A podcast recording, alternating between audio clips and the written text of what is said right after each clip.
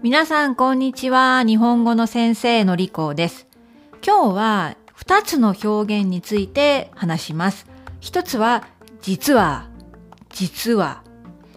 ふたつめは失礼します。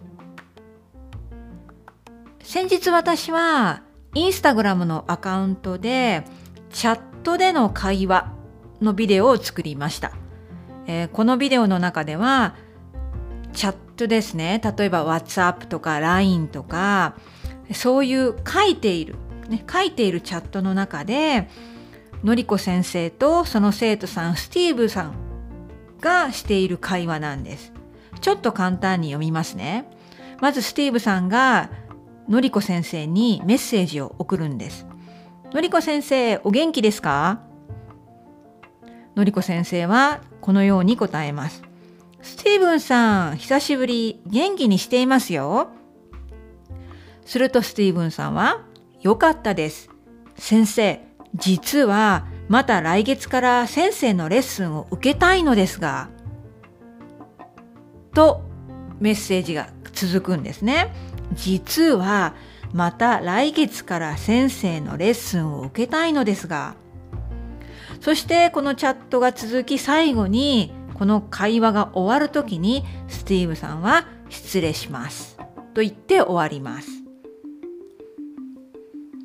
まず実はについて話していきます。本当によく日本語の会話の中で使うし、みんなも聞いたことがあると思うんです。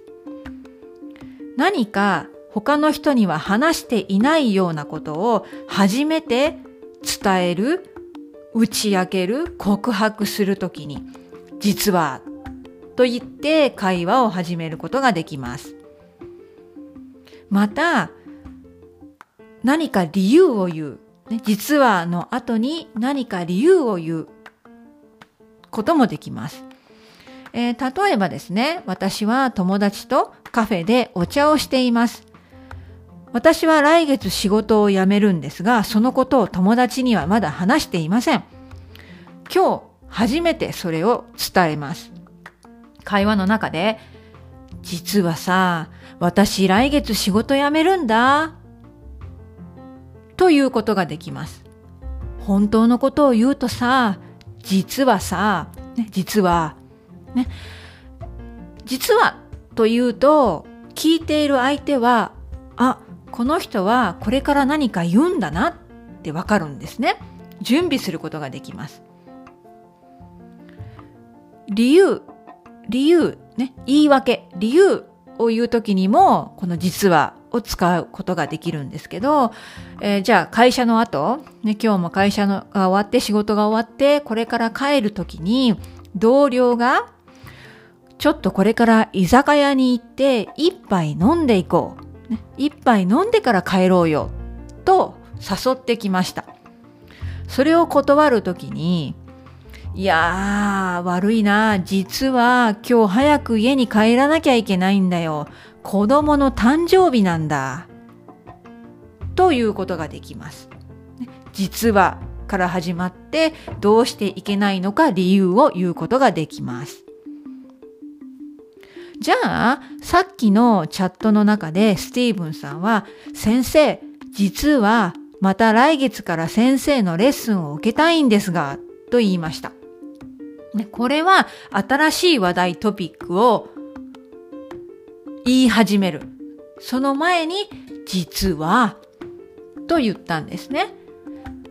しかもスティーブンさんは久しぶりにのりこ先生に連絡を取りました。ですからね、久しぶりです。あら、何か用事があるのかなとのりこ先生は考えていると思うので、その用事、言いたいことを伝えるスティーブンさんは、実はと言って会話を始めます。それでは次は失礼しますについて話しましょう。ビジネスの場面でよく使いますね。目上の人、上司、お客様に対して使います。失礼します。または失礼いたします。失礼いたしますは、失礼しますのもっと丁寧な言い方だね。よくみんなが知っているのは部屋に入るときですね。例えば上司の部屋に入るときに失礼します、失礼いたしますと言って入ります。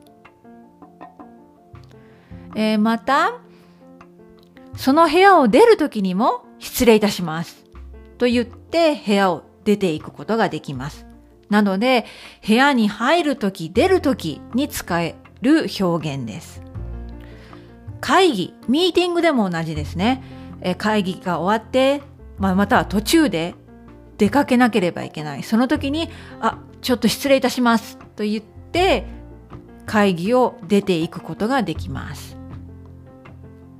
えまただ、うん、会議でお客さんが来ています。そのお客さんにお茶を出す。ね、これをどうぞと出すときに失礼いたしますと言ってお茶を出します。失礼いたします。あとはもちろんお詫びする、ねえー、ごめんなさいというときにも失礼します、失礼いたしますということができますね。例えばクライアントに朝早く電話をしなきゃいけない。ね、電話をしてつながりました。朝早くに大変失礼いたしますと言って朝早くに電話してしまってごめんなさいという感じを伝えることができます。この失礼します、失礼いたします、書いてね、書いてメールで送ることももちろん大丈夫なんです。だからチャットとかメールにも使えるビジネスの表現になります。例えば、クライアントに初めてメールを送ります。その時に最初に突然のメールで失礼いたします。とか、はじめまして、メールにて失礼いたしますというふうにメールを始めることができます。はい。で、で、さっき言ったのりこ先生とスティーブンさんの会話、チャットの中ではね、会話が終わりました。この会話、チャットを終えるときにスティーブさんは失礼いたします。まあ、失礼しますと言ってチャットを終えました。はい。では今日は実はと失礼します、失礼いたしますの使い方について話してみました。また明日。